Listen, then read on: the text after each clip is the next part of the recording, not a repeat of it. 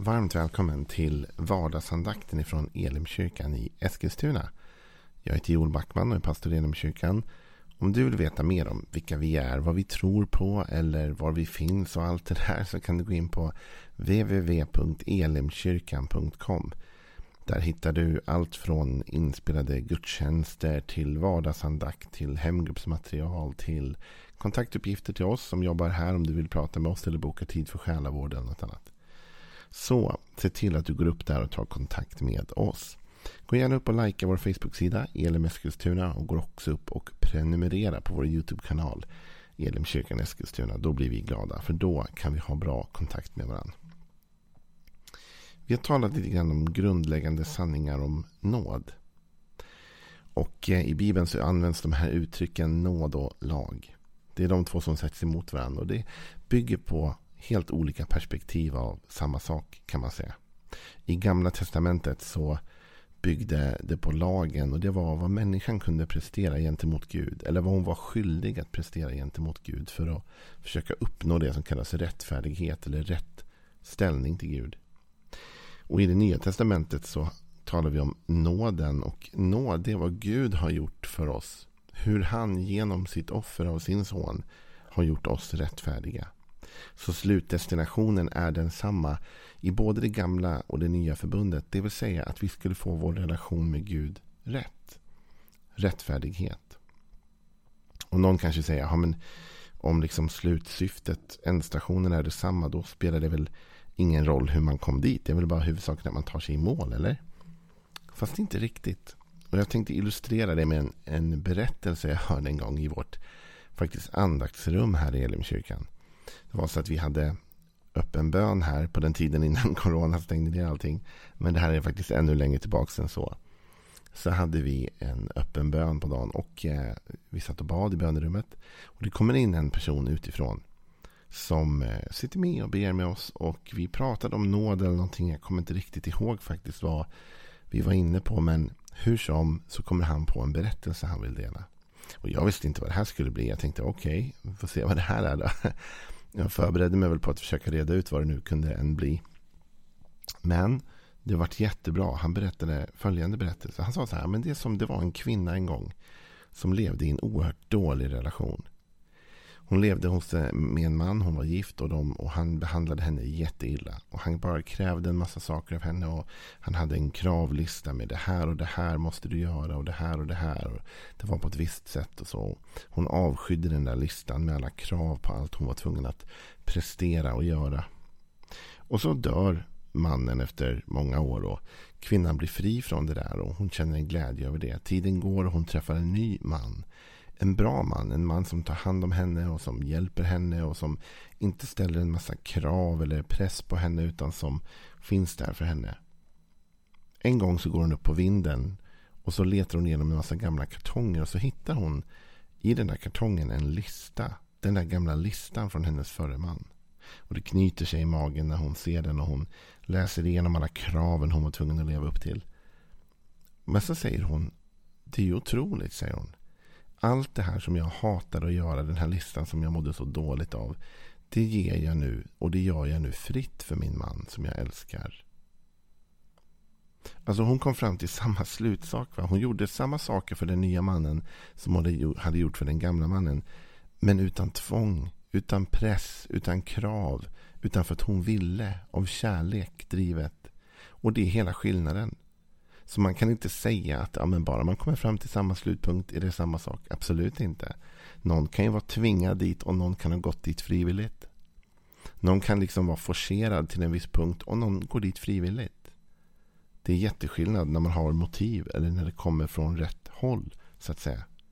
Och lagen och nåden skulle båda leda till rättfärdighet, rätt ställning mot Gud. Men sättet de kommer dit på är helt olika. Och dessutom är det ena mer omöjligt än det andra.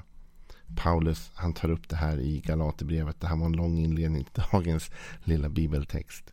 Som inte är så liten heller. Jag tänkte faktiskt läsa flera verser. Ifrån Galaterbrevet, det andra kapitlet. Vi läser från vers 15 fram till och med vers 21. Vi är visserligen judar till födseln, säger Paulus inte hedningar och syndare. Men vi vet att människan inte blir rättfärdig genom laggärningar utan genom tron på Jesus Kristus. Därför har vi också satt vår tro till Kristus Jesus för att bli rättfärdiga genom tron på Kristus och inte genom laggärningar. Ty av laggärningar blir ingen människa rättfärdig. Men om vi under vår strävan att bli rättfärdiga genom Kristus skulle uppfattas som syndare vi också, står då Kristus i syndens tjänst? Men naturligtvis inte. Bara om jag återbygger upp detta som jag har rivit ner gör jag mig till lagöverträdare. Jag har ju genom lagen dött bort från lagen för att leva för Gud. Jag har blivit korsfäst med Kristus. Men jag lever, fast inte längre jag själv. Det är Kristus som lever i mig. Så långt jag ännu lever här i världen lever jag i tron på Guds son. Som har älskat mig och offrat sig för mig. Jag kastar inte bort Guds nåd. Om lagen kunde ge rättfärdighet hade ju Kristus inte behövt dö. Det Paulus argumenterar för här det är så svårt för oss att förstå på ett sätt. Därför vi kommer inte från den tradition han gör. Han börjar ju just så. Att tala om att han är född jude och inte hedning eller syndare. Och han kommer ju då ur detta första förbundet. va. Han är uppväxt med detta första förbund som byggde på laggärningar. Som byggde på vad de själva kunde prestera gentemot Gud. Vad de klarade av och inte klarade av. Och det han säger blir så revolutionerande och radikalt för judarna själva. För han säger så här. Klart är, vi vet, men vi vet att människan inte blir eh, rättfärdig genom laggärningar. Och på det sättet så raserar hela det förra förbundet. Och då kan man säga så här, men va, hur kunde hon inte bli det? Var det inte sant det Gud hade sagt att om ni gör A, B, C, D, E och så vidare så blir ni rätt rättfärdiga? Jo, det är klart det var sant. Problemet var inte det. Problemet var att människan inte klarade det. Jag brukar ibland säga att det var inget fel på det gamla förbundet eller den gamla lagen. Den var ju perfekt. Faktum var att Gud hade gett människan en massa, massa eh, liksom bud och regler. Och så hade han sagt till människan, om du gör allt detta, då är din och min relation perfekt. Då finns det ingenting, inget agg mellan oss, finns ingen illvilja mellan oss, finns ingen synd mellan oss. Om du bara gör alla de här sakerna. Och då kan man säga, var det fel på det förbundet? Nej, det var ett jättebra förbund. Tänk, du hade en tydlig checklist från Gud. Om du bara gör alla de här prylarna så är vi på rätt plan. Så det var inte fel på avtalet eller förbundet. Men det var fel på oss. Vi klarade inte att göra det. Fastän Gud hade målat ut allting och sagt det är det här och det är det här och det är det här. Så klarade inte mänskligheten av det. Och det är därför Paulus säger människan blir inte rättfärdig genom laggärningar. Det är inte det att det är omöjligt. Det är inte det att det inte går att bli rättfärdig genom laggärningar. Det är bara det att det går inte om du förstår vad jag menar. Det går teoretiskt men det går inte i praktiken. För ingen människa klarade av att leva på den nivån. Det är bara att titta på dig och mig. Egentligen så skulle vi kunna måla upp liksom. Bibeln är full av massa bud. Men det räcker med de tio bud som Gud gav till Mose. Bara vi går igenom den listan du och jag. Om att inte bära falskt vittnesbörd. Alltså inte ljuga. Om att inte liksom ha åtrå till någon annan. Någon annan sak eller prylar. Eller det där. Bara vi går igenom den listan så är vi uträknade allihopa. Vi har ju inte klarat det. Så Paulus säger det är ingen människa blir rättfärdig genom detta. Utan genom tron på Jesus. Och så avslutar han med detta väldigt starka när han säger så här. Jag kastar inte bort Guds nåd. Om lagen kunde ge rättfärdighet hade ju Kristus inte behövt det. Så Paulus säger att varenda gång jag försöker genom mina handlingar ställa min relation med Gud rätt. Så är det på ett sätt så att jag kastar bort Guds nåd. Därför att jag försöker på något sätt säga till Gud, eller till mig själv eller till andra, att jag kan minsann reda ut det här. Om jag bara lever rätt och gör rätt, och det, liksom, gör jag ju, då blir jag rätt inför Gud.